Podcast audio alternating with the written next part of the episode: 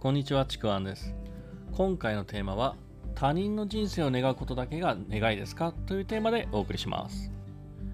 僕はあの結構ですね、たくさんの人の願望とかゴール、目標っていうのを聞くんですけども、それを聞いているとですね、時々あるんですけども、自分の願いではなくて他人の人生を願っている場合っていうのがですね、まあまああるんですね。えー、誰かの人生はその人のもので、それが自分のですね、第一の願い、それ唯一の願いになると結構ですね、変な方向に進みがちという話を少ししていこうかなというふうに思います。僕があの、まあ、聞くのが、あなたの願望は、ゴールは何ですかっていうふうに聞くときに、例えばそういう人たちは自分の何々が、〇〇が幸せになることみたいな願望をですね、まあ言うことがあるんですけども、これまあ〇〇っていうのは、例えば自分の子供とか、自分の子供が幸せになることとか、まあ、自分の奥さんが幸せになることだとか、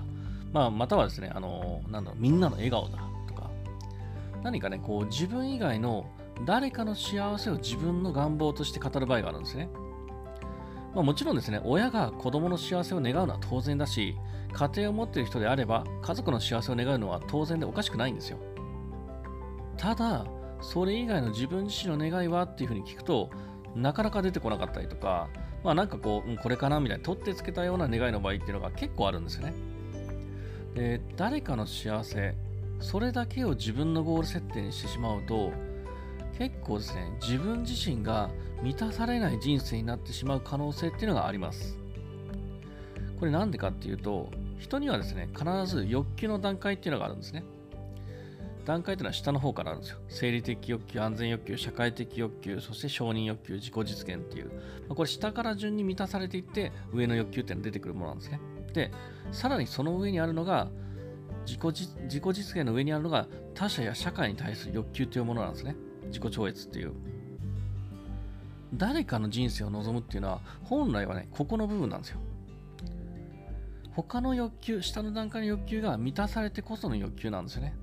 だから、そこの一番上の誰かの人生を望む欲求だけを見てると、他の欲求が置いてけぼりにされちゃうんですよ。その状態で誰かの幸せを願うって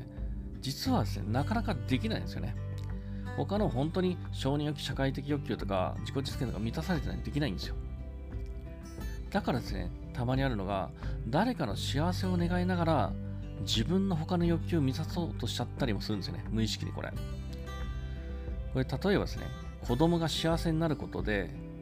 誰かから称賛されることが気持ちを快感になったり目的になったりとかですね。あとですね、こう男性だったら、俺が自分の奥さん、嫁を幸せにしたんだぜっていうエゴ丸出しになったりとかですね。なんかこう、誰かの幸せをもう隠れみのにして、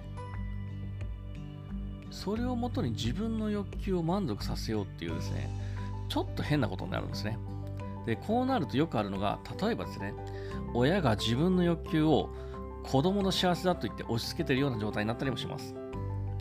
あとですね、例えば男が、男性が、奥さんは自分のそばにいることが幸せだと思っても、実は奥さんにとってはそうじゃないかもしれないけど、そう思い込んじゃってるとか、自分が考えている誰かの幸せが誰かにとっては全然求めていないものだったりする場合っていうのがかなりあるんですね。こんな風に誰かの幸せを